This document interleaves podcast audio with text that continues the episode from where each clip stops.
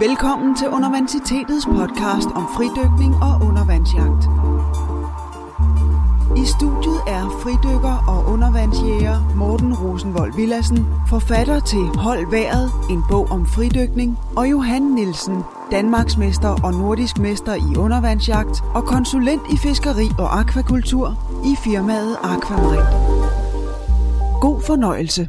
Goddag og velkommen til UV Podcast 31. I dag så skal det handle om pikvar, og jeg har Johan med i studiet her. Det er korrekt. Ja, og studiet i dag det er Aquaminds køkken øh, inde på Købmarkedet i København, hvor at øh, vi har spist frokost, og nu skal vi sidde og optage øh, podcast, øh, UV Podcast 31 omkring pikvar. Og vi har en sponsor i dag, og det er igen Garmin, som er sponsor for UV Podcast her i afsnit 31, og Garmin er jo særligt fokuseret i øjeblikket på deres øh, nye dykkerure med GPS, som hedder øh, Garmin Descent MK1.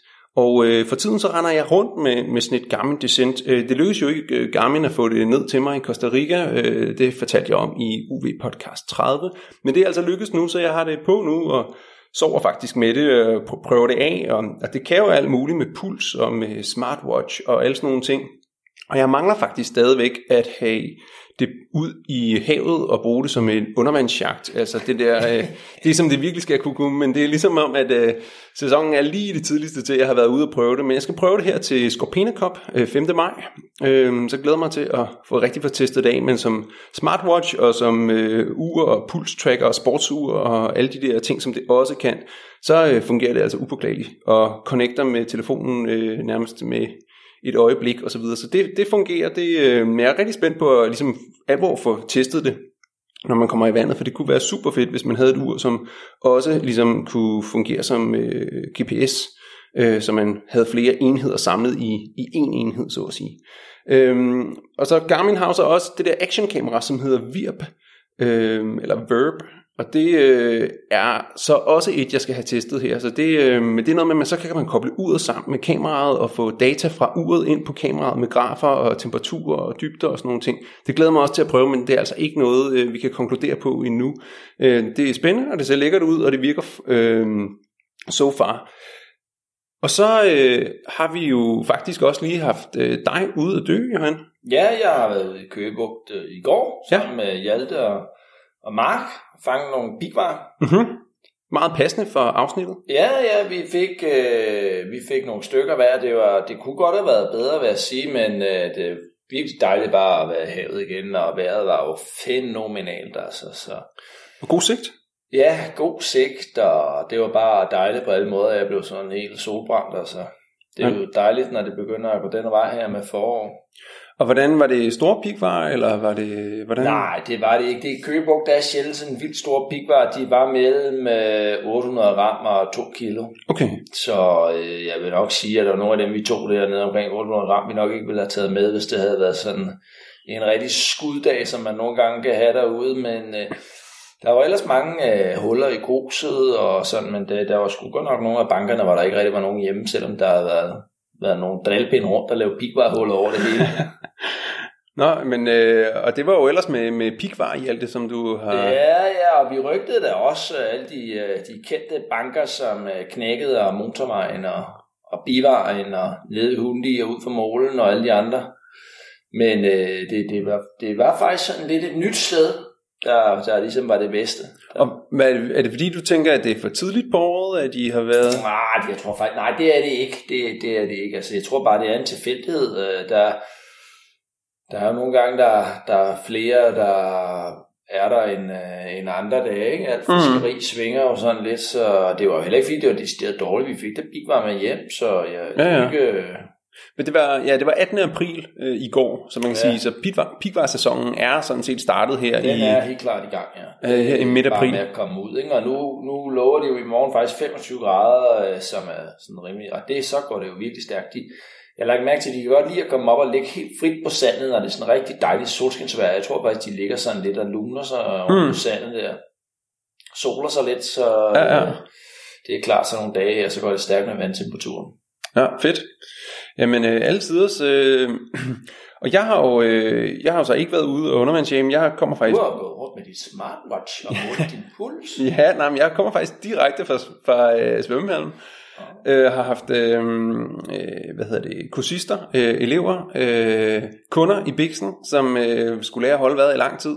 Og det er, det, jeg laver sådan nogle 3 timers sessions med folk, som, øh, som gerne vil rykke sig ind for fridykning, eller undervandsjagt, eller frømandskorps, eller hvad det nu kan være, men vil være bedre til det der med at holde vejret. Og det er altid en fornøjelse, det der, når man får sådan nogle øh, uslebende diamanter øh, ind ad døren, som siger, vi, øh, vi synes, at det der svømning er spændende, og så kunne vi også godt tænke os at prøve at holde vejret. Og så, øh, jamen, hvor lang tid har I så kunne holde vejret indtil nu? Åh, oh, men jeg prøvede faktisk, og så kunne jeg holde et halvt minut. Men så næste gang jeg kunne, så kunne jeg holde et helt minut. Øh, så jeg kunne godt tænke mig at komme over et minut. Og når så dagen er gået, og det er jo ikke engang en dag, det er jo bare en formiddag på tre timer, så har begge øh, deltagere på, på det lille mini-session der, de har, øh, de har holdt været mere end tre minutter. Øh, 3.26 og 3.07 var det for øh, Brian og Claus i dag, øh, ja. så det var, de var jo ikke til at skyde igennem, øh, og det var, det, var, det var fantastisk det der med, når man kan gå ind og rette på nogle enkelte ting, og øh, lidt teknik, og hvordan man gør, og fokus på afslappning, og, og i øvrigt også øh, sådan går, går, går, hjælper dem til, at de kan, de kan presse sig selv en lille smule, så, øh, så er det virkelig nogle, nogle vilde, vilde øh, procentuelle forbedringer, man kan lave på en formiddag. Ja, det er klart. I gennemsnitligt dyk på 3 minutter, så er man faktisk godt kørende med at sige til det meste undervandsjagt. Altså, det vil sige, at hvis du kan holde vejret i en svømmehal 3 minutter, så er du ikke behov for mere. Nej, det er sandt. Det var lidt for, det var lidt for sjovt. jeg er godt klar for det. Men så ellers så, øh, siden jeg kom hjem fra Costa Rica, så... Øh, så er tiden gået med at være ude og holde nogle foredrag, forskellige jagter outdoor-mæssige i Odense og rundt omkring, og så er jeg ellers bare gået i skrive, skrivehi med UV-jagtbogen, mm. øh, som man kan følge med i. Jamen, den er færdig til, det ved jeg, for nu har jeg lige underskrevet kontrakten, og i kontrakten står der, øh, medio januar skal jeg aflevere øh, manuskript, men jeg håber på at kunne gøre det allerede øh, før jul, så jeg får noget juleferie. Øhm, og så, øh, så udkommer den i foråret øh, 19, Øhm, for People's Press, som er det forlag, som øh, udgiver den. Spændende. Ja, og man kan følge med på uvjagtbogen.dk, så, øh, så er der et link til, at man kan komme ind til en, en øh, behind the scenes øh, Facebook-gruppe og øh, få, jeg har faktisk lige stillet et øh, spørgsmål, meget spændende spørgsmål, nemlig hvis man kun skal have 10 fisk, som man skal beskrive den bog, øh, altså et eller andet sted skal man jo sætte grænsen, hvilke 10 fisk skal det så være? Og der er folk virkelig uenige, altså hvis det, folk synes, at jamen, stenbider er en meget vigtig fisk at få beskrevet, og andre synes, at det er vigtigt at få knorhanen med, og øh, sild, og makrel, og sej, og sådan nogle, helt klart nogle fisk, som jeg tænker, okay, det der, det er en, en dark horse. Det, den, knorhanen, vil jeg sige, den, øh, den vil jeg gerne have lov at diskvalificere. Jeg vil også sige, at nogle af dem er temmelig perifære, men altså, men, og så er der andre, som, som ganske underholdende synes, at østers også er en, en fisk, der skal beskrives. Og, østers fisk, man kan den gamle men, øh, men ja, så det, det arbejder jeg i fuld gang. Øh, jeg glæder mig til. Det er meget sjovt at være tilbage i skrivehivet, ligesom jeg øh, var med holdværet. Mm. Øh, men øh, det er jo hårdt arbejde. Øh, mange timer, der skal lægges. Øh. Ja, ja. Men, øh, men ja. Dagens spørgsmål? Dagens spørgsmål. Dagens spørgsmål kommer sig af, at øh, havbarsen jo er blevet totalt fredet. Ja, for rekreativt fiskeri i hvert fald. Ja, og det er en EU-ting, så vidt jeg husker. Ja. Så det er hele EU. Men det er i bestemte farvande. Ja, det er syd for Hanstholm. Lige præcis. Det skiller øh, det område, det hedder 4BS eller et eller andet. Ja, det er Nordsøen. Ja, lige præcis. Og det skiller altså ved Hanstholm. Så det vil sige, i Danmark så alt nord for Hanstholm, og det vil også sige indre farvande, der må du altså gerne fange havbars stadigvæk. Tidligere var der jo en backlimit på havbars. Ja, ved du, om der er det øh, så? Det må jeg faktisk øh, blive der svar skyldig, om der er en backlimit øh, nord for Hanstholm. Det tror jeg faktisk ikke umiddelbart. Jeg vil også tro, at øh, fiskeriet, så længe man overholder holder mindstemålet, er, øh, er frit på havbars øh, nord for Hanstholm. Og hvis vi, så kan man sige, er der så overhovedet nogle steder at fange havbars nord for Hanstholm? Men det er der altså. Der, ja, Hanstholm i sig selv, kan man sige, er jo et sted, ikke? Og så... Øh... Ja, kan jeg vide, om det så tæller på den ene eller på den anden fløj. Lad os nu sige... Nord for Hanstholm kan man Ja, det kan man gøre. Så ved Roshage ved Hanstholm, som er sådan et rensningsanlæg øh, industrianlæg, der ligger, der er i hvert fald havbars. Der har jeg skudt en. Og øh, Hirtshals. Ja, og Visø-bunkerne, ja. og Bulbjerg-revet med Skarklit-klippen og så videre. Det er også et sted, man kan fange Hanstholm. Og Tornby-rev, som ligger sådan syd for øh, Hirtals, neden for øh, fyret ved Hirtals. Og så hvis vi tager helt op på spidsen, så er der selvfølgelig Skagen og Skagenmålerne. Mm. Og øh, ja, og, og Ja, så kan man jo være usædvanligt heldig at møde dem på Nordsjælland og Djursland, men det tror jeg ikke, man skal planlægge efter. men, øh, men hvis man ser en havbars der, så skal man endelig skyde den, og endelig ikke lade den gå. Ja, simpelthen. Hvis den ellers er stor nok. Smager rigtig godt. Øh, og en god sportsfisk også, og flot og så videre, kan blive stor. Ja. Yes, så det er, det er svaret på, øh, hvad med havbars? De, dem må man altså gerne fange. Man skal bare lige holde øje med, at man ikke er i Nordsøen, men i ret. Skagerrak og Inderfarvand. Yes. Dagens tema, det er pigvar. Ja. Og øh, vi må have biologen på, på banen. Hvad er pigvaren for en fisk, Johan? Øh, ja, det er jo en fladfisk til ja. de fleste øh, store øh, overraskelse, og øh, så er den jo, altså den er jo i familie med pigvar og, øh, og sletvar, ikke? Og øh, i Danmark, hvor pigvaren kan man kende ved den her pigge og sletvaren, som jo ellers minder meget om den, den er helt glat ligesom en, øh, en rødspætter, måske lige en kende mere langstrakt.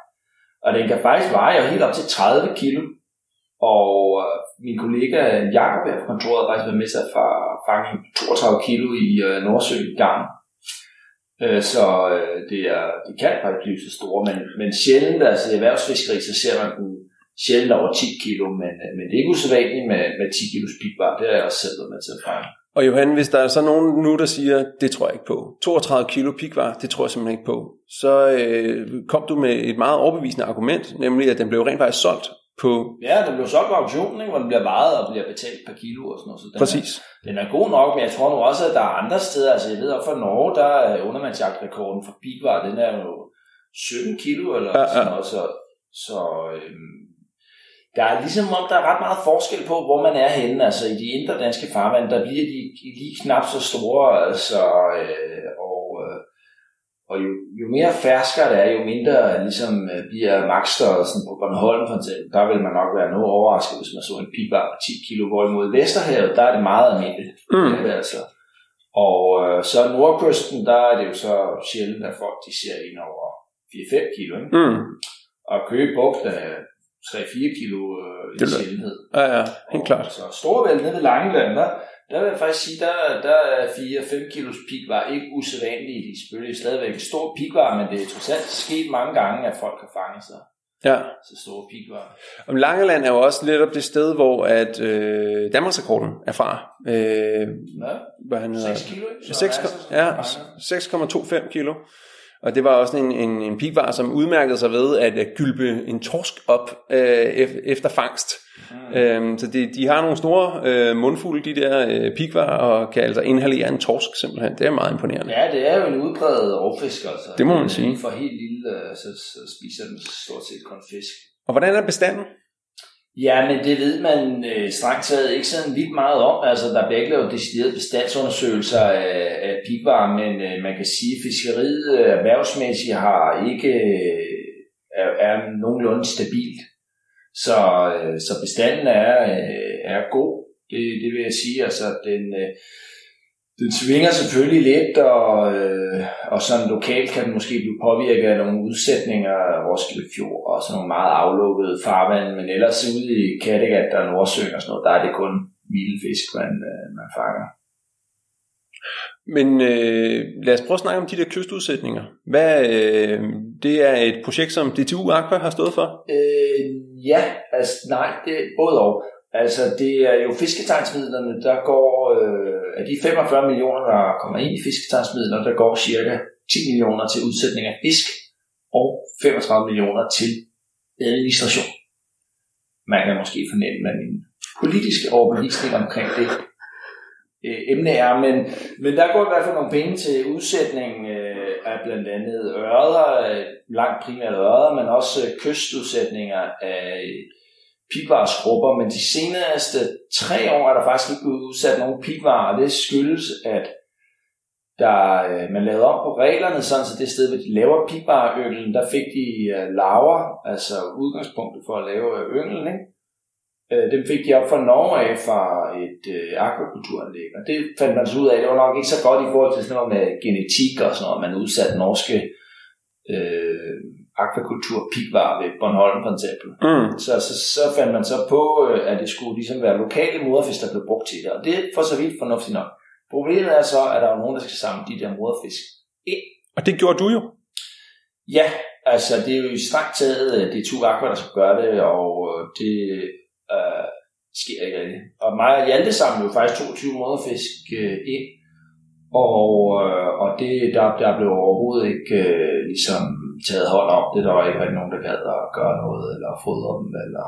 Hmm. Så det var en meget frustrerende oplevelse faktisk. De endte med at blive smidt ud af de der bigvar, fordi der var ikke nogen, der gad at tage sig af det. Og hvordan var det? Det er, den, det er den video, man kan se på YouTube, der hedder 20 pigvar på en time, eller på en dag, Ej, eller hvad hedder den? En dag, ja. 20 pigvar på en dag, eller sådan noget. Men hvis man googler den på, vi kan lægge den ind på, hvis I går ind på ubpodcast.dk-31, så smider vi øh, den YouTube-video op, hvor Johan og Hjalte finder et par 20 fisk i Købugt. 22, og vi melder på forhånd, at vi gerne skulle have 20. Så Ja. ja. det kan man prale lidt af. Vi var ude igen, så Ja. var det hvor vi så fangede en ja, okay. samme sted. Så det, øh, det viser lidt om, hvordan det kan svinge fiskeriet jo. Mm. Og, øh, og, de, øh, og de fisk, så i, i en perfekt verden, så var de så blevet brugt som moderfisk. ja, altså, og, det man skulle have gjort, det var jo, at de skulle have været øh, passet og plejet og, øh, og så strøget for æg, og så Ja. til, til udsætning. Altså, jeg øh, i mit professionelle virke i Aquamind har faktisk søgt om penge til at, at få ligesom det her på banen igen, men øh, men, øh, men det kan være, at øh, det kan være, der kommer, kommer gang i det så i, igen. Øh, ja, det kunne i hvert fald være spændende. Altså, det er jo noget af det, man har opdaget, det er faktisk, at sådan en biber, der bliver sat ud på størrelse med en 5 kroner, den er efter to år 2 kilo.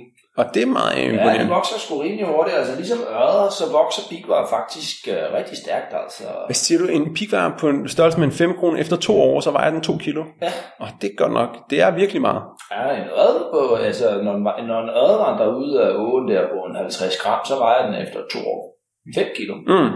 Så øh, fisk, øh, visse, de fleste fisk vokser faktisk øh, rimelig hurtigt. Altså. Ja, ja, ja.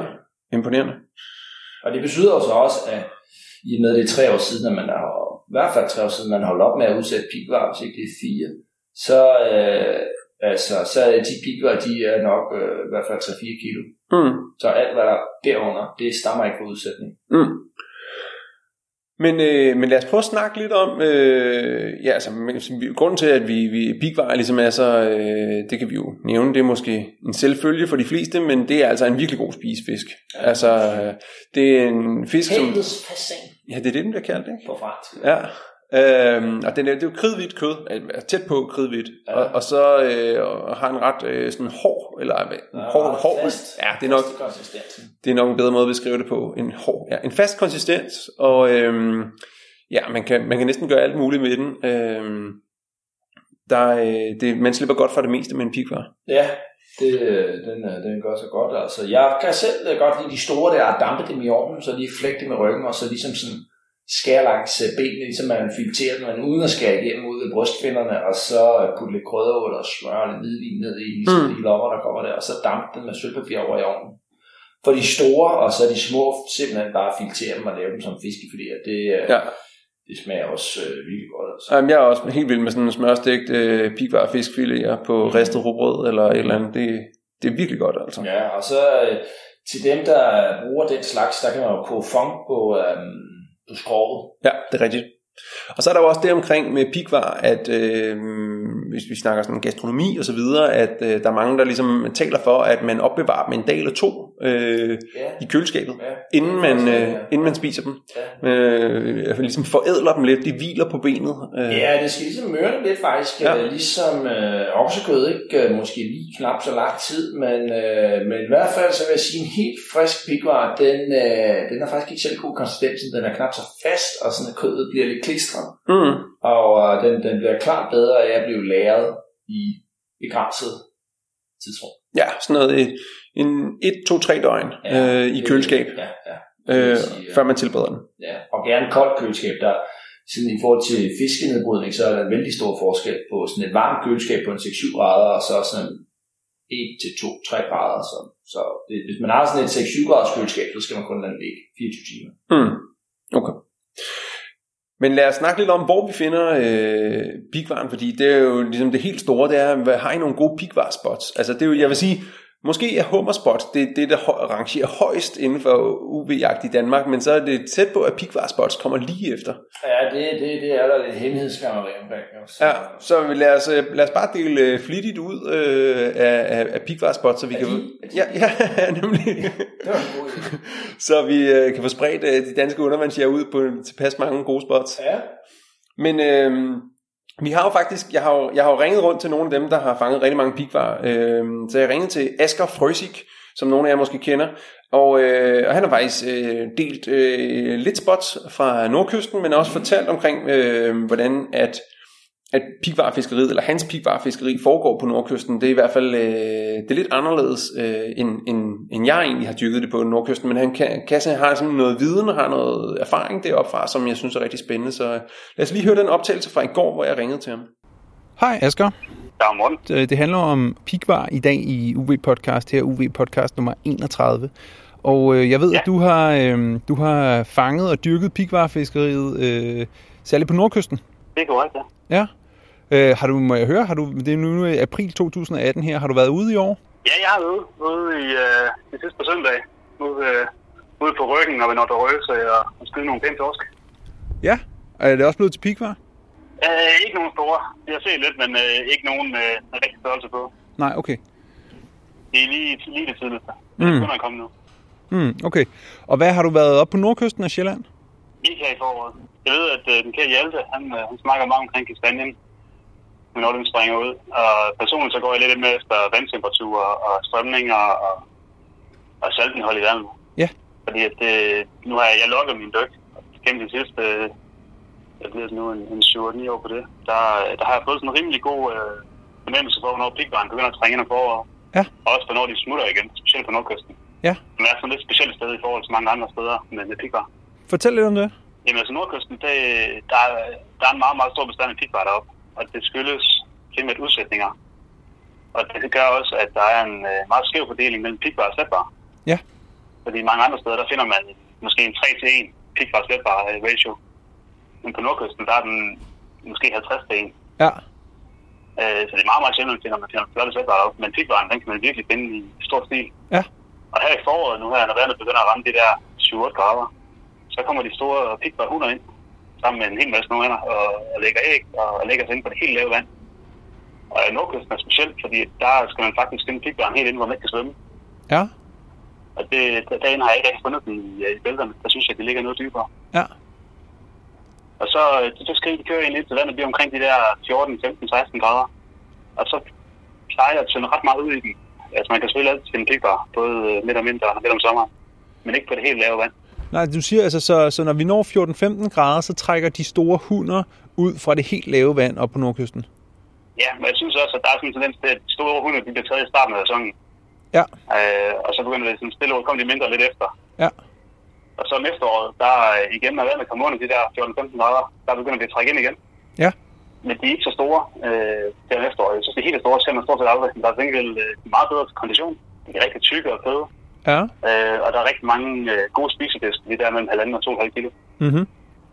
Det er egentlig også meget rart, så behøver man ikke er så selektiv, fordi at det stikker ind lidt i hjertet, at skulle tage en 4 kilo spikker og fylde morgen. Ja. Og jeg ved godt, at øh, altså, man tager den før eller efter, så kan man finde ud af, at det spændende uanset hvad. Mm. Selvom ens eget lille bidrag måske ikke betyder sådan helt meget. Men øh, Men det du tænker om, det er simpelthen at lade de store gå, eller få lidt fred? lige præcis. Ligvarfiskeri, specielt på nordkysten, det er lidt, øh, det adskiller sig fra meget andet form for undervandsjagt, i og med, at så ikke er bølger, så kan du faktisk skade op, selvom du ikke kan se noget. Mm. Øh, der er de klassiske steder i forhold til, når der er noget revbund og noget kant, så, øh, ser man også, lægger pigvar. Ja. Det er også rigtigt, men jeg har faktisk bedre erfaringer med, at der er nogle badekar. Ja. Fordi det samler ofte rigtig, rigtig meget småliv, øh, som pigvaren øh, lever af. Øh, så de der de klassiske stenhøfter, og så inde i badekarret, øh, helt, helt, helt inde, Ja. der finder man faktisk en meget, meget stor koncentration. Øh, hele stykket op ved ja, det klassiske spot omkring øh, Kapafolivej, som godt nok er lidt overfisket nu.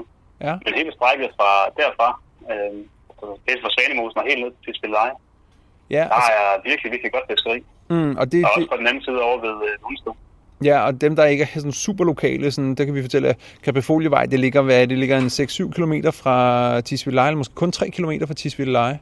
Øhm, Ja, altså øh, det er, hvis du er fredag aften i vindstille vejr, så er det nemt at finde. Der holder 30 biler med, når man siger. Ja, Caprifolievej, det er en, en, en populær parkeringsplads, hvor man går ned til havet, øhm, og øh, hvor der er øh, rigtig godt fiskeri, men, men som du siger, også temmelig overfisk. Men jeg har også haft godt fiskeri deroppe, både efter pikvar og ørder. Der er også rigtig fint havørder. Ja. Og det er jo det dejlige ved Nordkysten, fordi der er jo en masse dejlige spisesteder deroppe. Ja, Men øh, og så nævner du noget omkring ja. Hundested. Det er så lidt længere over. Det er noget længere over. Øh, og der er også rigtig fint fiskeri, men der er også, fordi der er også udsat en del pikvar i Isefjorden. Og Isefjorden selv holder en meget, meget stor bestand af pikvar. Ja, Selvom jeg ikke tror, folk egentlig er klar over det. Øh, men der er mange pikvar, og de er rigtig flotte. ja. Der var jo nogle udsætninger i Roskilde Fjord. Jeg var heldig at få en, en pikvar på halvanden kilo eller sådan noget i Roskilde Fjord øh, sidste efterår. Øh, ja, havde- der, har nemlig, der har været de der fjordudsætninger, sådan, som, som i en eller anden grad er... Øh, øh, at de er stoppet med dem i en eller anden grad, men øh, det kan vi lige vende tilbage til, fordi det ved Johan noget mere om. Men, øh, men, men, men de der fjorde der, der, øh, der kan man øh, stadigvæk finde rigtig fine øh, og store pikvarer, selvom mange af dem er blevet fanget i garn efterhånden. Absolut. Og jeg tror, at øh, altså, sådan ud fra, hvordan Roskilde og Isefjorden nu er, øh, der især, så tror jeg, at pikvaren sådan, på den lange bane har bedre leveforudsætninger i Isefjorden. Okay, Ud fra, hvordan den er. Den er mere lavvandet, og der er mere, mere småliv videre. Og Ja. ja. generelt, der er mere liv i Isefjorden. Mm. Er der nogen sådan særlige bundtyper, man skal gå efter i, ifølge dig? Øh, jamen, det, det kommer, hvor du skal hen. Altså, den klassiske med pikvargrus, det finder du ikke på Nordkysten. Der er ikke så mange steder. Nej. Øh, og det er også en erfaring, at det ikke nødvendigvis er godt deroppe. Øh, den måde, man jager pikvar på Nordkysten, det er, at man, øh, man finder et område, man synes er, er rart, gerne med lidt, med et badekar. Og så svømmer man ind på den der halve meter vand eller lavere.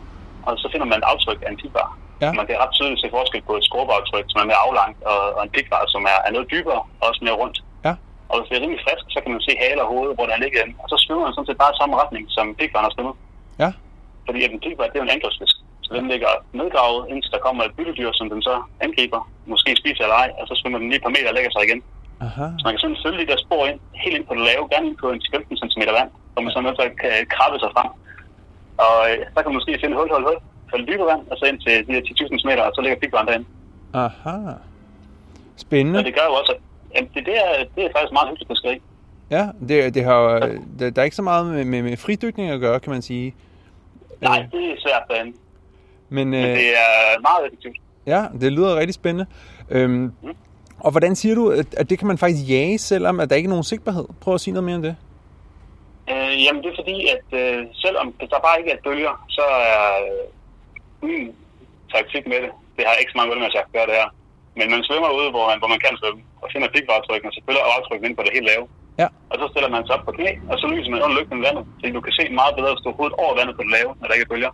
Ja. Så kan du egentlig overskue et ret stort område, og så kan man som regel se pikvaren meget i hvor den ligger. Ah, Og så kan man lige tage den op med hænderne, og mærke efter, hvor stor tyk den er og sådan noget, og den er pæn, så kan man beholde den, og hvis man har en på stringeren, så kan man altid skabe den og lade den gå. Helt klart. Og, hvad, og det er så nat, øh, natdyk, kan jeg næsten regne ud, når du snakker om lygter.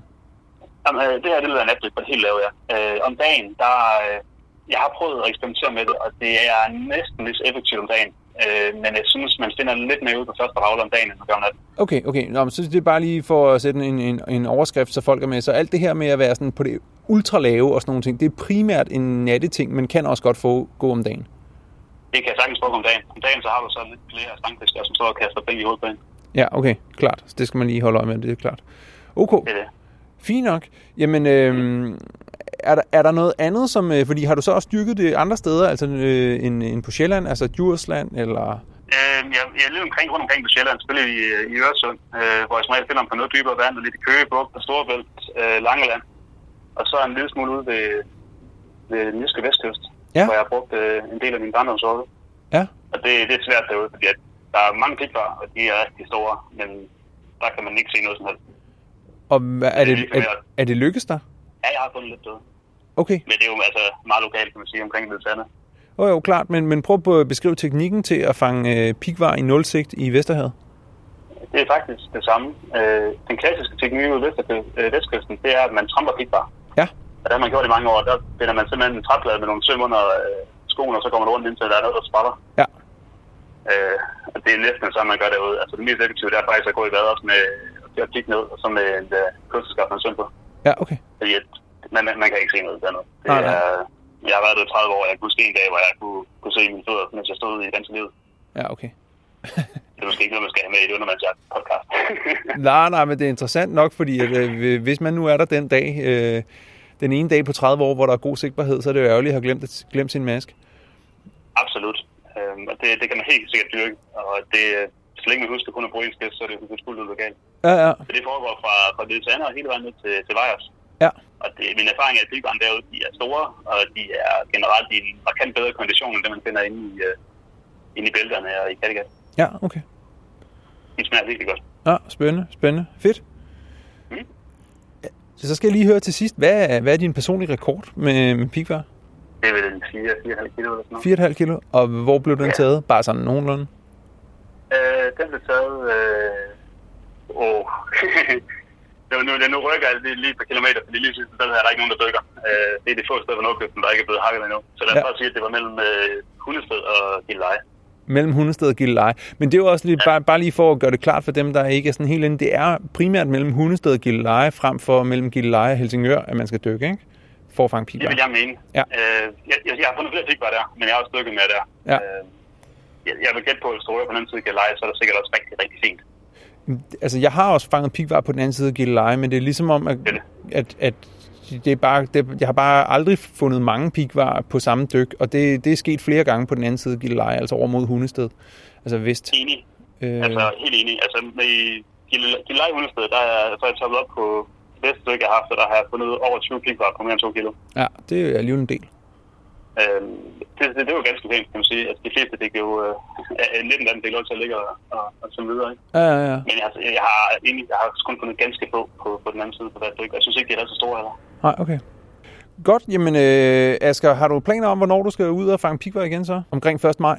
Ja, det er i forhold til vandtemperatur, det her. Hvis den her varmebølge, den holder noget, så, så begynder vandet virkelig at blive spændende her om en, en grad eller to. Ja, okay. Jamen, øh, tusind tak, fordi øh, du, vil, øh, du vil dele ud af tips og tricks. Det lyder rigtig fint, Morten. Det er godt. Tak skal du have. Tak for det. Det var godt. God aften. I lige måde. Ja, det var Asger. Det var interessant at høre. Altså, jeg vil sige, i forhold til det med udsætningsfisk, så, så vil jeg sige, at øh, det, det er altså ikke så meget, øh, som der, som der har været øh, nok øh, meget få, der er tilbage af de fisk, der blev sat ud øh, for nogle år siden. Og kan man, kan man regne med, at hvis man finder en pigvar på 2 kilo eller mindre, så er den vild? Ja, det vil jeg sige, ja. Fordi de vokser så stærkt. Der er selvfølgelig altid nogen, har været syg eller sådan noget, Ja, ja. der lige har, har vokset, som den burde, men øh, der er i hvert fald ikke blevet sat øh, noget som helst ud de sidste øh, 3-4 år, Mm. og øh, hvilket er en stor skam. Ja. Men, øh, men det er jo så nordkysten af Sjælland, som jo er et virkelig populært sted for især de københavnske undervandsjæger og, og dykke mellem øh, Helsingør og Hundested, særligt mellem Gilleleje og Hundested. Mm. Øhm, og hvor der heldigvis også er en del pigvar. Ja. Så, øh, så hvis vi rykker videre til, til Vestjylland, så, øh, så har jeg ringet til en anden lokal ekspert, nemlig øh, Danny Stisen, som mange vil kende fra øh, Facebook-gruppen UV Jagt Sjælland. Ja, Hvor- en af de mest ihærdige øh, undervandsjæger øh, på nuværende tidspunkt, vil jeg mene, der er satanede med mange timer i vandet. Det må man give ham. Det må man give ham, og han gør det også godt, fanger rigtig mange fisk. Ja, Øhm, og øh, ja, det, det er jo bare fantastisk øh, at se, hvordan, fordi at han har ikke dyrket det i så mange år, men han har virkelig gået, gået til den. gå til stålet. Ja, dejligt at se. Nå, men jeg ringede til ham her i forgårs, og det, øh, og det lød sådan her. Hej Danny, det er morgen. Godmorgen. Næste afsnit i UV podcast kommer til at handle om pigvar. Ja. Her i april. Og, øh, og så tænker jeg, at øh, det, det har du øh, rigtig meget erfaring med øh, ude vestpå. Jeg har i hvert fald masser af styr på det generelt, sådan lige herude. Øh, har du egentlig været ude og fange nogen i år? Jeg har fanget fire indtil nu, på lige over, lige over to kilo. Er det de samme spot, du finder dem på hver år? Nej, det er det ikke. Jeg har, øh, jeg har fire, fire, fem spot, hvor jeg ved, at der er nogle, øh, der ligger pikvarer i bestemte måneder, hvor de kommer ind på bestemte dybder og sådan noget. Og hvilken vejr der skal være. Jeg har skrevet ned en bog, Mm. så jeg ved, hvordan øh, vejrforholdet skal være og, og nogle forskellige ting. Og ja, det, er, det er ret vigtigt i hvert fald. Måske må du ikke lige sige noget om det med vejrforhold, for jeg ved, du har ligesom øh, gjort dig nogle erfaringer omkring vindretning og vindstyrke og sådan. Jo, altså hvis vi tager udgangspunkt øh, i, at vi er i, i Kalundborg på Røstens nordsiden, Ja. øhm, så skal vinden helst have været gå fra fralandsvind til let pålandsvind, og så må den gerne slå over i fraland igen, hvis det kan lade sig gøre. Altså den bedste erfaring, jeg har med, det er, når der faktisk er pålandsvind. Let pålandsvind. Vandet er ikke varmt nok endnu. Det er, det er lige under 7 grader. Det skifter mellem 6 og 7 grader. Den skal helst op på ja, i hvert fald gerne op ved 8, så begynder de virkelig at komme ind.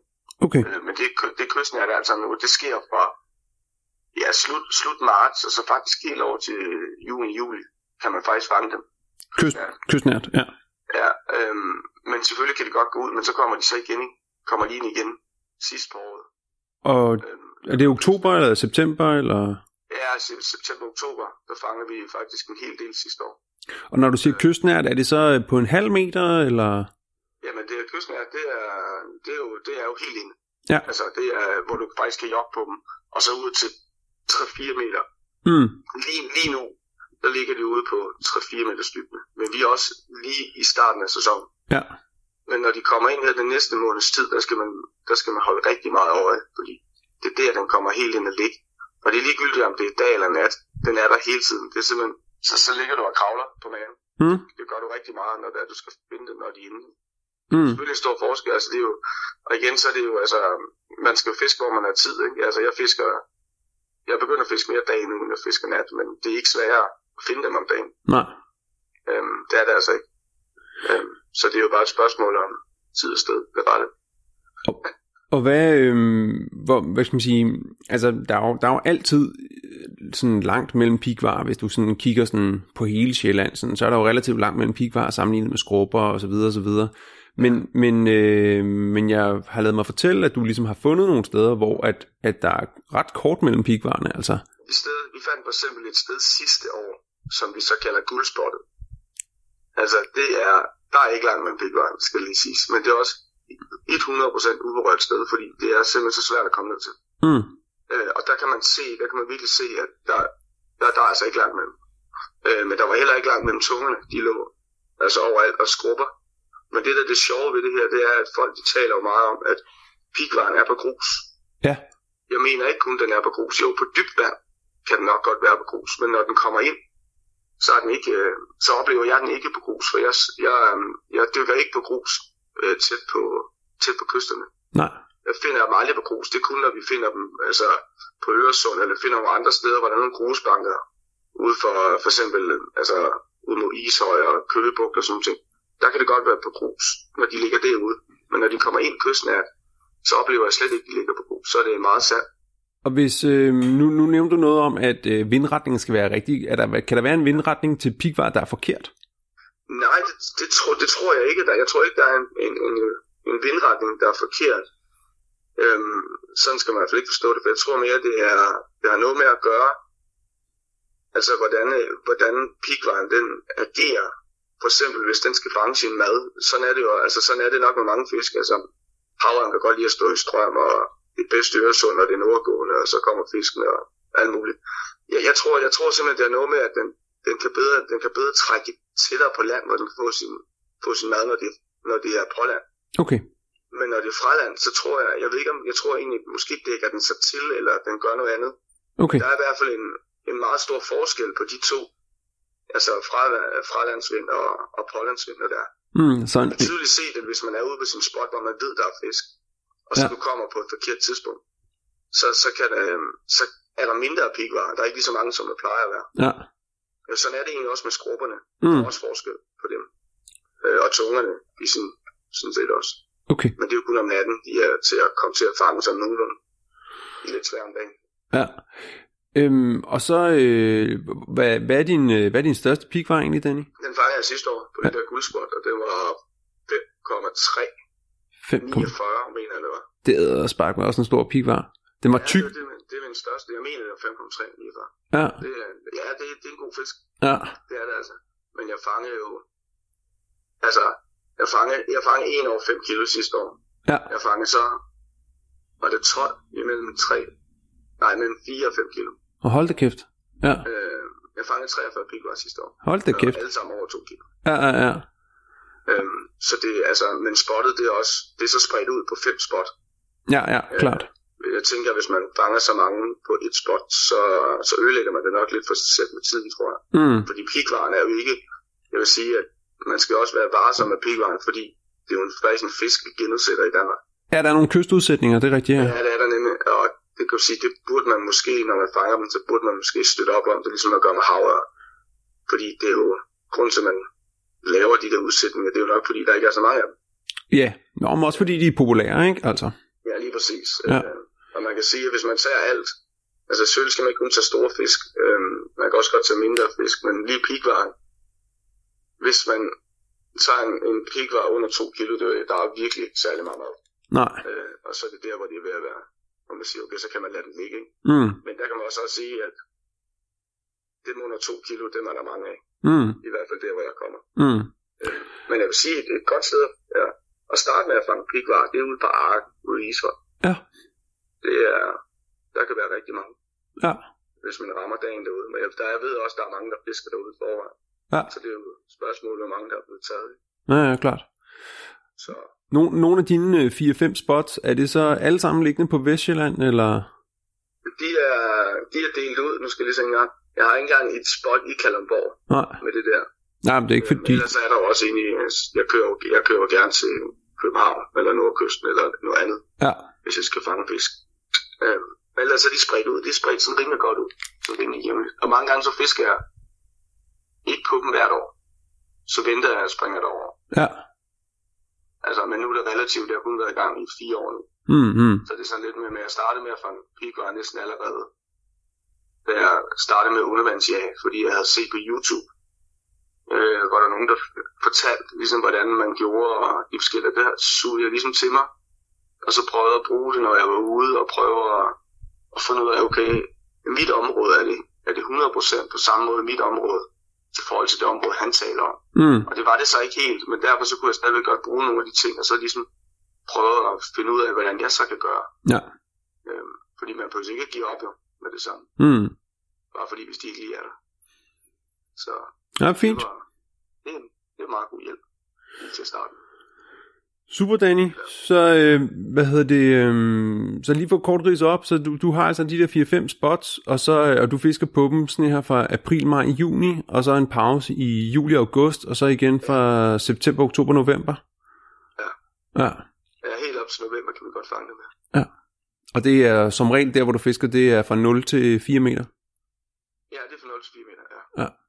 Og helst, helst, helst lidt pålandsvind, og helst lidt øh, vindskift. Ja, altså lidt vindskift, det gør ikke noget. Altså sigten, altså der er mange, der siger, at si- sigten bliver sindssygt dårlig, når der kommer på Men det kan også godt være, at den bliver dårlig. Men, men hvis man kender en lille smule til fisk, så vil fisk ikke have sindssygt klart vand. Mm. Det, det, det, har de ikke, øh, det har de det ikke godt med. Der er heller ikke nogen øh, fiskere, der sætter garn i 100% øh, klart vand, fordi at der er altså nogle fisk, der godt kan få noget at svømme uden med garn. Mm. Mulden, det kan den sagtens. Så derfor sådan har pikvaren det også. Den har det også bedst, når der kommer alt det der fedtmøg ind. Mm. Sådan noget rødt, sådan noget rødt tang, Mm. der ligger nede på bunden. Det har de det faktisk bedst i, for det er ikke et skjul til. Mm. Men hvis de har det bedst i det, så er det der, man skal ud. Ja, okay. Hvis man ved, der har været det der, så kan man gå ud, og så kan man faktisk søge helt langs bunden. Man kan sagtens gøre det, selvom der er. Man kan sagtens søge langs bunden, svømme, hvis der er dybt nok, eller så er det bare hovedet helt ned til bunden, og så afsøge. Det kan sagtens lade det gøre. Okay. Ja. Det er bare et spørgsmål om tålmodighed. Jamen, øh, tak for det, Danny. Det øh, tror jeg bliver en, en stor hjælp og inspiration for, øh, for dem, der lytter. Jeg håber, der er nogen, der kan bruge det. Ja, men det håber jeg også. Du skal i hvert fald have mange tak. Ja, det var så lidt. Godt, hej. Ja, hej. Jamen, øh, det var ordene fra Danny, og øh, jeg kan jo afsløre så meget, at mens Asger han jo gav Capri Folievej væk, hvor man jo faktisk skal trække en billet i automaten øh, for at komme ind i køen, ikke? så guldspottet er jo noget mere hemmeligt, men jeg kan jo sige så meget, at hvis man tager sin GPS og så går ind på 55, altså VGS 84, ikke? 55 grader, 43 minutter, 332 nordlig, og så øh, 12 grader, 36 minutter, 838 østlig, så øh, vil man kunne se, hvor guldspottet ligger. Super. Jamen, øh, altid. Og øh, Så skal vi til Klippeøen. så skal vi nemlig til Bornholm. Og øh, Der Bornholm, fanger vi mange børter, som vi kalder dem. jamen, det er nemlig rigtig pikvar, det hedder vel, de hedder børter. Børter. Ja. Og, øh, Og det er nogle liderlige satan. Ja, men det er nemlig så skægt med pikvar, fordi at øh, på Bornholm, og det er god gamle Predator fra Københavns Undervandsjagtklub, øh, der har fortalt mig det, der findes der et, et fiskeri, hvor at man øh, binder en dusk med øh, hylde, øh, blomst, øh, buket, og så hiver man, sænker man ned til bunden, og hiver den hurtigt op mod overfladen, hvorefter alle de liderlige hanner følger efter den der hvide dusk, fordi de tror, det er undersiden af en stor hundpigvar. Og så kommer de op i overfladen, og så kan man fange dem med fiskenet. De der pigvarer. Ja, det lyder jo som en røver, men det er det ikke. Det er det ikke. Og vi har begge to prøvet det øh, over øh, ved, øh, ud for Hammershus, at, øh, at de der han, øh, små hanner, små hissige hanner over på, øh, ved Bornholm, at de, øh, de følger efter undervandsjæger. Så når man kommer nedefra, selvom man har sort dragt på og ikke ligner en pigvar overhovedet, men så er refleksen simpelthen så stærk, at når man sådan en stor skygge ligesom svømmer hen over bunden, så svømmer de op til en for at se, om man dog ikke kunne tænke sig at være en hundpigvar. Bare lige... Det er helt utroligt. Det har jeg aldrig oplevet andre steder. Nej. På 10 meter vand, så kommer de svømmende hele vejen op til en i overfladen, når man ligger og laver breathe up, og så, så, så finser de lige lidt rundt og siger, ah, kan vi ikke lige finde ud af det andet? Og så, ah, okay, pokker så. Og det, og det er jo ikke bare sådan, at det sker én gang, og det er ikke bare sådan, at det er én pigvar. Altså jeg har, jeg har talt op til ni pigvar i øh, overfladen sammen med mig på 10 meter, altså over 10 meters dybde vand. Det er helt, helt vanvittigt. Desværre er altid, altså de er jo meget små handlerne ved Bornholm, så Mm. det er jo ikke fordi, at, man, at det er lige sådan nogle 2 kilos pigvar, der kommer op til en. Det må vi jo så skuffe lytterne med. Det er jo mere sådan lidt større end en hånd, Mm. men derfor er det jo et fascinerende naturfænomen alligevel. Ja, det er skideskægt, vil jeg sige. Liderligheden er en meget stærk kraft. Det må man sige. Sammen, og det, det, hvad er det nu? Det, det er en vidighed med noget, med noget jernbanedrift, der er sværere at styre en seksuel drift, men jeg kan ikke huske den sådan. Jeg beklager. Jeg beklager. Men i hvert fald på Bornholm, der kan man så finde de der øh, alligevel, eller hundpigvar. Og det, jeg kan huske, øh, hvad han, Thomas Brogaard, øh, den evige øh, Ja. UV-jagtmaskine, han, øh, han fandt jo en, øh, en 3,5-4 kilos pigvar ud, Ja. ud for Hammerhavn, øh, dengang der var DM derovre. Og jeg har også selv fanget øh, pigvar, jeg tror aldrig, jeg er kommet over 2 kilo ved Bornholm, men, øh, men halvanden kilo har jeg ramt et par gange. Øh, og det er heller ikke, altså når man er i vandet en 4-5 timer ved Bornholm, øh, især, især ude for Hammershus, øh, så, øh, så er det ikke ualmindeligt, at man kommer op med en 2-3 gode øh, pigvar, også selvom at det ikke er noget, man aktivt har kigget efter, fordi at det typisk til konkurrencerne, så ligger vi typisk og kigger efter torsk, som man også kan komme op med en håndfuld stykker i, i det område. Men, øh, men pigvaren følger ofte med, altså man ser Ej, dem ikke- Faktisk jeg vil sige, Bornholm, det er virkelig et overset øh, sted for undervandsjagt. Det er altså virkelig godt, altså. Mm. Også til ørder, det siger jo næsten sig selv. at Ja. Det, det er pissegodt til ørder på Bornholm. Også øh, dagsørder, hvis der er nogen, der skulle våge sig så langt øh, til havs og prøve at fiske efter ørder om dagen, så er det altså et virkelig godt sted til det. Ja, altså man kan sige, det som taler mod øh, Bornholm som, som en destination, det er, at fisken er en lille smule mindre, altså pigvaren en lille smule mindre, øh, torskene er, øh, vokser heller ikke så hurtigt derovre, så det, ofte vil man også finde nogen, der er lidt mindre, øh, og skrubberne er ofte i en dårlig spiskvalitet, øh, så dem bør man faktisk lade være, når man er på Bornholm. Men, øh, men man kan sige, landskabet, sigtbarheden, klipperne, hulerne, øh, mængden af ørder, mængden af pigvar og mængden af torsk, øh, og faktisk også mængden af hornfisk nede på øh, syd, syddelen af, af... Og mange sæler også. Ja. Det kan også være fascinerende. Jeg kan huske, at da Spæse var og kigge efter ørder, hvor der kom en stor gråsæl og kiggede mig ind i hovedet. Det er også en virkelig en øh, enormt stor naturoplevelse. Det lyder helt vildt. Ja, Jeg, en stor under sådan en gråsæl. Virkelig, virkelig stor. de var jo 200 kilo eller sådan noget. Ja. Shit. Ja. Nå, det, må, det, det har jeg til gode endnu. Men øh, Bornholm er også et godt sted ved, hvad hedder det, fange pigvar. Det er faktisk hele øen rundt. Øh, men, men øh, særligt ude for, for Hammeren. Øh, på, på vestkysten, så at sige.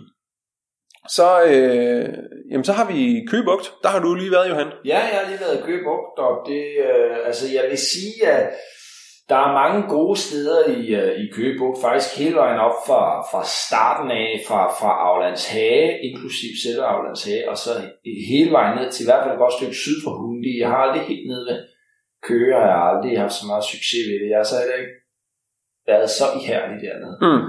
Og, og der finder vi dem helt klart typisk på pigvargrus, altså sådan en øh, groft sat i knappenålstørrelse. Og de selvfølgelig øh, kan de ligge øh, alle mulige andre steder, ren sand og sågar på ålegræs og sådan noget. Men altså, det, det som der er ved det i Køgebugt, øh, og også alle mulige andre steder, hvis man finder et rigtig godt sted til pigvar, sådan en, en pigvarbanke, så kan man være mere eller mindre sikker på, at hvis man kommer samme sted næste år, så vil det også være godt til pigvar. Og jeg tror også, det er det, der gør, at jeg, at Asger og Danny, de, de fanger så mange pigvar. Det er simpelthen, fordi de er så gode til at, at lægge mærke til, at oh, der fanger vi sgu rigtig mange piber øh, i foråret på den her banke, og så kommer de tilbage og ligesom det, øh, det, det tror jeg er noget af det, der, der gør, at man bliver en god pigvaren fordi når man starter, så, så er det sådan lidt på mor at få, men så så spørgsmålet, om man så får ligesom huske på, hvor det var, man fangede dem, og hvor det var, man ikke fangede dem. Og der, hvilke forhold, og tænker hvilke forhold, ikke? Og der vil jeg bare, altså i Køgebugt, der er ingen tvivl om, at der,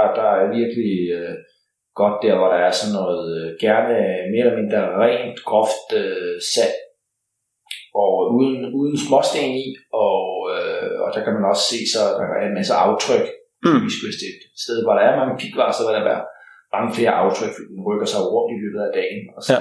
kommer der jo flere og flere aftryk. Helt klart, men øh, og Køgebugt, og det er jo sådan relativt nyt, at folk er begyndt at interessere sig for Køgebugt. Det startede for en 3-4-5 år siden, øh, Ja, det gjorde det faktisk, ja, og... Øh, og det er jo markant bedre end Øresund, må vi sige, ikke? Ja, Øresund er- synes jeg faktisk er decideret dårligt faktisk. I Mm. forhold til Nordkysten og Storebælt og, og Køgebugt, der synes jeg faktisk, at Øresund er decideret dårligt. Der, øh, jeg har engang øh, fanget en helt del pigvar, som var på træk i Øresund, hvilket jeg har oplevet en gang. Prøv at beskrive ja, de pigvarer på træk. Ja, de svømte bare midt i vandet på 8 meter. Så, så, så kigger jeg ned til salen, der kommer en pigvar svømme, så fanger jeg den. Og så fangede jeg en hel del pigvar den og alle de andre fangede også. Hvor store var det? Ja, de var vel 2,5 øh, kilo, og så, altså, så var der nogen, der var for små til at fange. Okay, så fra 2,5 og ned. Men Ja. stadigvæk, stadigvæk 2,5 kilo pigvar. Hvad Var det sådan, at, ligesom sådan, at vandet var levende af pigvar? Nej, jeg fangede nogle stykker, og det Ja. gjorde de andre også, men altså Ja. svømmende på, på 4 meter dybde på 8 meter vand. Ej, det er fandme mærkeligt. Med strøm. Ja, altså jeg tænker, det var sådan noget transportsvømning, de havde gang i. Ja. Øh, og det var om foråret under torskfiskeri. Og jeg har kun oplevet den ene gang i mit liv, altså, så, så det Ja. er jo ikke fordi, at, at det er sådan et regelmæssigt tilbageværende fænomen, jo, men... Øh, Nå, men nu er vi ligesom nørder i dybden med pigvar, så er det da spændende at få med, fordi det er jo også lidt en adfærd, som, som ikke er så almindelig ligesom øh, adfærd. De trækker meget rundt pigvar. Altså, der er, her i foråret, der er det en gydevandring, hvor de kommer ind på det lave vand for at skal, skal gyde, ikke? og så om efteråret, der kommer de måske i en kort periode tilbage igen på, på lavt Mm. vand for, at- for at foragere, og så, øh, så, så er de jo også meget ude på dybere vand, altså Mm. ud til en 70-80 meters dybde i Nordsøen, ser man øh, pigvar, ikke? Og øh, erhvervsfiskerne fanger dem, når de snakker om lavt vand, så, så taler de om 20 meter, så der er jo et enormt pigvarområde, Mm. som ligger uden for undervandsjægernes øh, formål. Apropos øh, undervandsjagtsområdet, øh, område, og hvor vi kan undervandsjage og sådan noget, så øh, har jeg kommet til at tænke på, at øh, vores gode ven Knud jo også har fanget pigvar i Sverige. Ja. Og man må jo ellers ikke undervandsjage i Sverige, men det er jo faktisk ikke, det er jo en sandhed med modifikationer, for du må godt fange øh, fisk med hænderne i Sverige. Mhm. Du må godt fange fladfisk. Og lige præcis øh, ved Simrisham, så jeg vil tro, det er den, det er den samme, hvad hedder det, bestand, som øh, gør sig gældende ved, øh, ved Bornholm, fordi de opførte sig på samme måde. Han beskrev det der med, at de kom op i overfladen til ham og så videre. Og han fangede øh, to kilos øh, pigvar øh, det år, så vidt jeg husker. Øh, så det er bare, hvis der er nogen af jer, der er strandet i Simrisam, og I øh, hvad hedder det, ikke ved, hvad I skal så tag, tag grad med, hvis det er i pigvarsæsonen her om foråret, fordi der kan man altså godt med, med hænderne få øh, dels øh, dyrket noget fin undervandsjagt efter pigvar. Øh, og det er jo sådan med pigvar, at hvis du har fundet den, så har du fanget den. Altså, Ja, ja, det det er jo ikke, det, der er jo ikke meget jagt over det. Det er jo ligesom at plukke jordbær. Øh, og det er jo og det er, det er der ikke noget i vejen med, det skal ikke ses ned på på nogen måde, men, øh, men det er også for at, at sige, at en harpun det er altså ikke nødvendigt. Nej, man er i hvert fald rigtig tid, hvis man er i tvivl om, den er stor nok, så, så har man rigtig tid til faktisk bare at tage den med hænderne, og så øh, mærke på den. Den typisk så gider den ikke engang svømme, så bøjer den sig bare. Ja, og jeg, vil faktisk sige, at jeg ofte har, jeg har jo målebånd på harpunen, så jeg har simpelthen lagt harpunen ned nærmest på pigvaren for at måle fisken, mens den lå på, på øh, så man ligesom kunne vurdere den inden. Altså, så ja, det er, det er meget taknemmelig fiskeri. Det er svært at finde dem, ikke at fange dem. Men jeg vil sige nu, når vi er i udlandet, så, så Norge er jo nok øh, et af de bedste steder til, til sådan specimen øh, pigvar, hvor Stavanger og Bergen er kendt for øh, at kaste nogle rigtig flotte pigvar af sig, og øh, specielt Stavanger har rigtig godt ry, men også øh, Bergen. Jeg var deroppe på et pigvar sats på fire dage sammen med Hjalte, hvor vi så ligesom kom på den periode, hvor det var pisse og hamrende koldt, og alt var trukket ned på dybt vand, ikke? så vi vi havde en hyggelig tur, men øh, fangede ikke rigtig nogen øh, pigvar, men, men der blev øh, fanget øh, hvert år øh, pigvar omkring 10 kilo, og, og større end det også i, øh, i Bergen, og den gode Simon Viberg, som er direktør for Frivandsliv, det her øh, mærke, der sælger dykkerudstyr, han havde fanget. Da han var helt nybegynder, så dykkede han ned og fandt en pigvar, så stak han den. Med harpunen, så så han, der var en ved siden af, så stak han den, så så han, der var en mere siden af, så stak han også den. Og øh, de vejede så... Øh, 30 kilo, tror jeg, det var. Ja, altså 13 kilo var den største, og så nedad. Ja, og de var, det var helt vildt, altså. Ja, ja, det er Han helt vildt. lidt drungen, fordi han øh, var, jeg aldrig, jeg havde aldrig fået komme op med alle de der fisk der. Også meget vildt at komme op med tre fisk og 30 kilo fisk i et dyk. Og, Ja, uden at affyre hunden. ja, og nybegynder og så videre. Det, Ja, det må sige. Han har så heller ikke oplevet det siden. Nej, nej. At det er en røverhistorie, der er værd at tage at føle på. Og jeg har set billeder af det, vil jeg sige. Så ja, ja. den er god nok. Ja, spændende. Øhm, men så er vi faktisk nået til, til Danmarks øh, hotspot øh, for store øh, pigvarer, nemlig Langeland. Og øh, på Langeland, der øh, opfører pigvarerne sig i hvert fald... Øh, altså det er sådan ret normalt, at når vi holder konkurrencer på Langeland, så bliver der altid landet et par pigvarer, som er rigtig flotte. Ja. Øh, jeg har selv været heldig en enkelt gang med en 3,6 kilo pigvar, men ellers har jeg ikke haft øh, heldet så meget med mig. Jo, vi har jo haft et pigvarsats dernede på et tidspunkt, der fik jeg så godt nok en stor sletvar, øh, og du fik en rigtig stor pigvar. Øh, men, øh, men ellers har jeg, jeg har ikke haft held med, med de store pigvarer på Langeland, ud over den der, ja, måske en-to gange, hvor jeg fangede en på halvandet, og så en på 3,6. Ja, Øh, og du har haft mange dyk på Langeland. jeg har haft altså hvis vi taler antal neddyk, så er det langt over, altså er det flere tusind neddyk, ja. jeg har haft på Langland, ikke? Øhm, så det er jo ikke fordi, de er almindelige, men, men de er åbenbart mere almindelige, end de er andre steder. Ja, og det har også noget at gøre med, hvem man er. Sådan noget. Altså Thomas Burgaard, som jo er en legendarisk øh, varjæger, han øh, fanger altså overordentligt tit pigvar på Langland. Det er Så det er jo noget at gøre med, at han simpelthen bare er dygtigere end os andre. Ikke? Og Mm.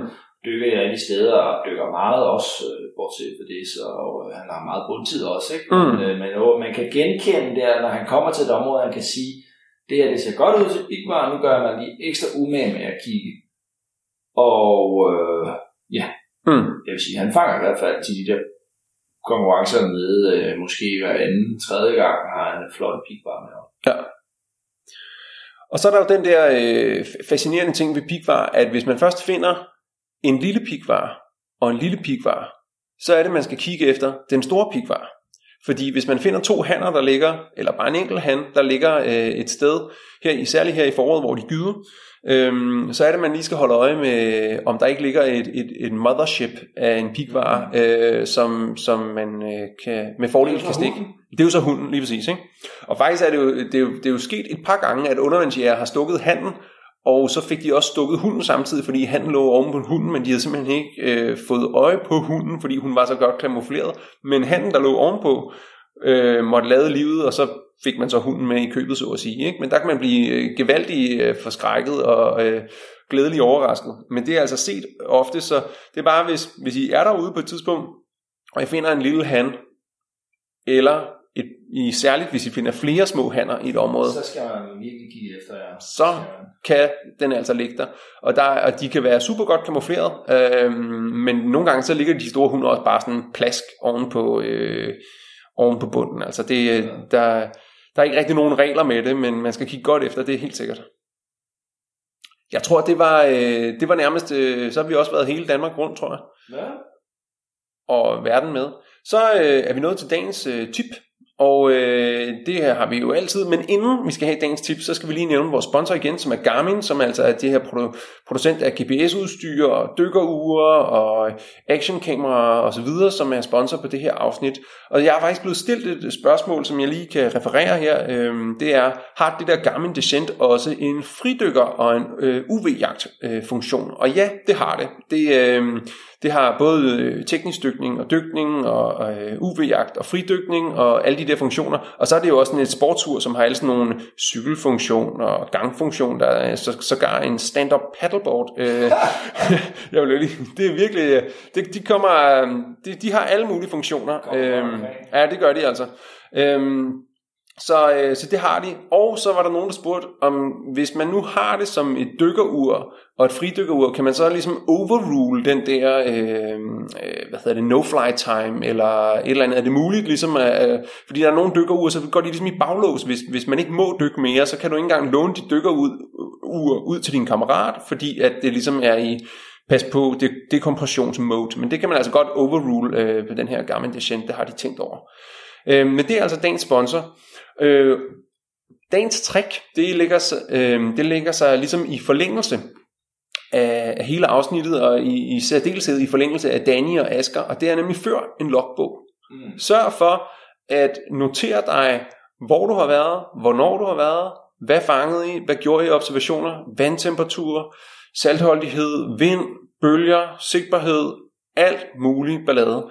Øh, fordi at det kommer bare en til gode, når, øh, når man skal prøve at blive klogere på de generelle tendenser ved en god, godt fiskeri.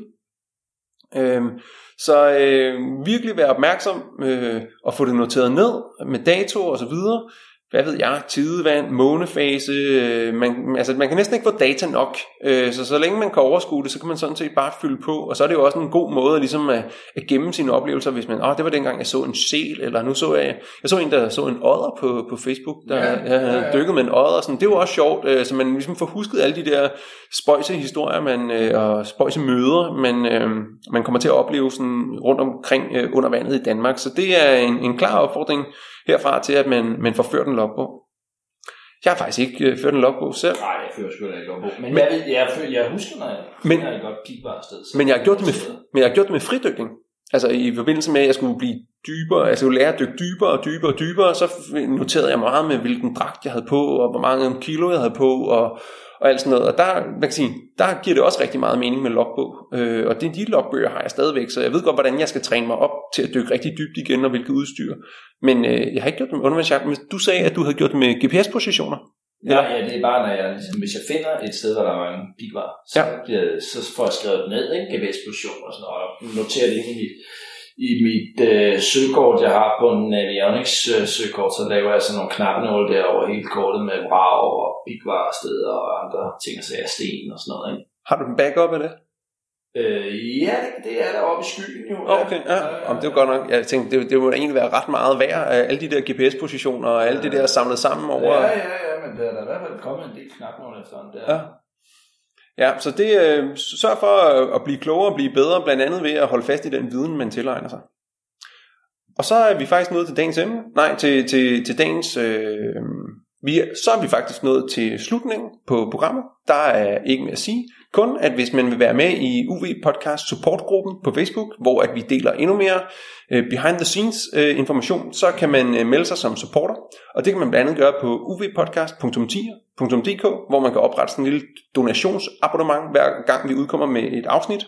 Og så kan man blive inviteret med i The Inner Crowd øh, og få fornøjelse af det. Mm. Ellers er der ikke mere at sige. Tak for i dag. Tak for det. Ud og kom med. Ja, det er lige nu, at pikvaren trækker ind, og det er lige nu, at øh, sæsonen starter, og vandet er klart, og øh, vi har siddet stille en hel vinter. Det er bare kommet sted. Tak fordi du lyttede til Universitetets podcast. Husk, at du altid kan læse mere om udsendelsen og se fotos på uvpodcast.dk. Her kan du også høre de andre podcasts og læse artikler om fridykning, snorkling og undervandsjagt.